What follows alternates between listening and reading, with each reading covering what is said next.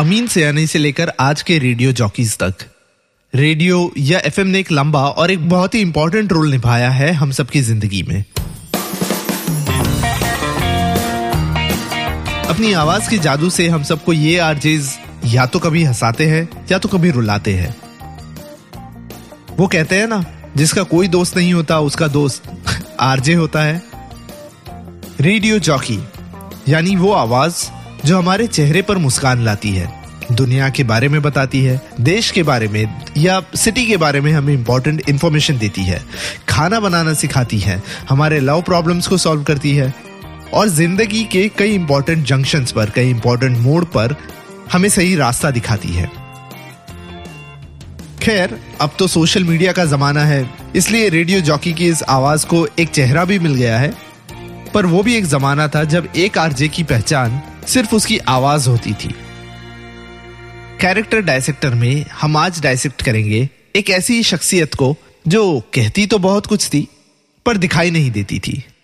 2013 में आई एक फ़िल्म जिसका एक किरदार, एक कैरेक्टर कुछ ऐसा ही था। रेडियो जॉकी की तरह बात करती थी, मज़ाक करती थी गाइड करती थी टाइम पास करती थी, खाना बनाने में हेल्प करती थी, और तो और गाने भी सुनाती थी। और रेडियो जॉकी की ही तरह दिखाई नहीं देती थी।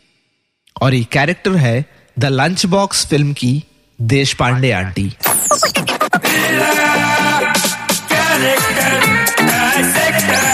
Character dissector with Ateeq late 80s और अर्ली 90s में दूरदर्शन पर एक सीरियल आया करती थी वागले की दुनिया।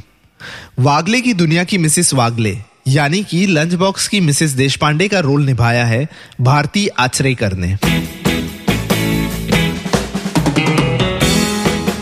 पूरी फ़िल्म में मिसिस देशपांडे सिर्फ़ सुनाई देती है। सुनाई देती है उनकी आवाज़ ईला को कुकिंग टिप्स देते हुए, तबीयत पूछते हुए मैरिज लाइफ डिस्कस करते हुए, और तो और स्ट्रेंजर्स के लेटर को रिप्लाई करते हुए। मलाड ईस्ट के एक अपार्टमेंट में ऊपर वाले फ्लोर पे रहने वाली Mrs Deshpande is like your guardian angel आपकी बेस्ट फ्रेंड है। पर सवाल यह है कि पूरी फ़िल्म में हमें मिसेस देशपांडे दिखाई क्यों नहीं देती? क्यों सिर्फ़ सुनाई देती है? कहानी यह है कि एक दिन मिस्टर देशपांडे कोमा से उठे और उठकर सीलिंग फ़ैन को देखने लगे। और पूरा दिन बस वो सीलिंग फ़ैन को देखते रहे। रात हुई। और वो सो गए। अगले दिन फिर से उठे और उस फ़ैन को घूरते रहे। पिछले पंद्रह सालों से रोज सुबह मिस्टर देश पांडे उठते हैं, फ़ैन को घूरते हैं और रात होते सो जाते हैं। मिसिस देश पांडे को लगने लगा कि मिस्टर देश पांडे की जान उस फ़ैन में अटक गई है। एक दिन लाइट चली गई। और अंकल की धड़कने ऑलमोस्ट रुक सी गई। अगले दिन मिसेस देश पांडे ने अपने घर में इन्वर्टर लगवा दिया। मिस्टर देश पांडे की जान फंसी है उस पंखे में, और मिसेस देश पांडे की जान मिस्टर देश पांडे में। मिसेस देश पांडे या आंटी अपने ही घर में कैद है। She is into a dead relationship पता है, यहाँ से फ्यूचर कुछ भी नहीं, पर इन्वर्टर अभी भी ऑन है।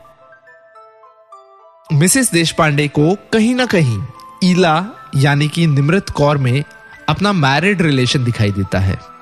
उन्हें पता है कि even Ila is in a dead relation Mrs Deshpande की तरह ईला की मैरिज भी कोमा में है।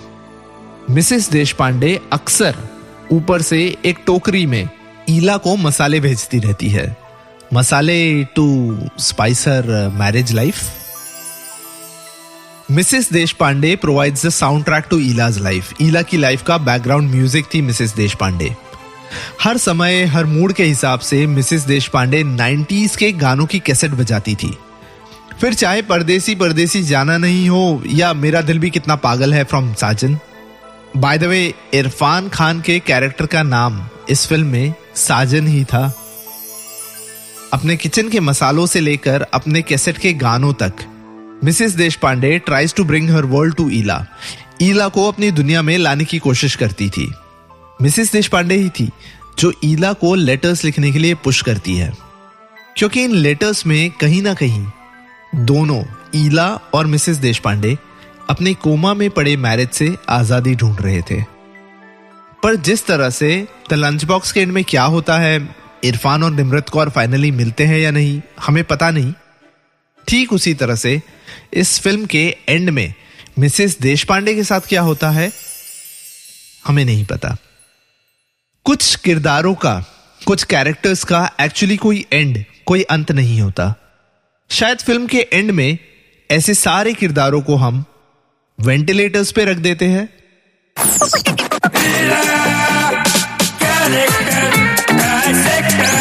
Character Dissector with Atik.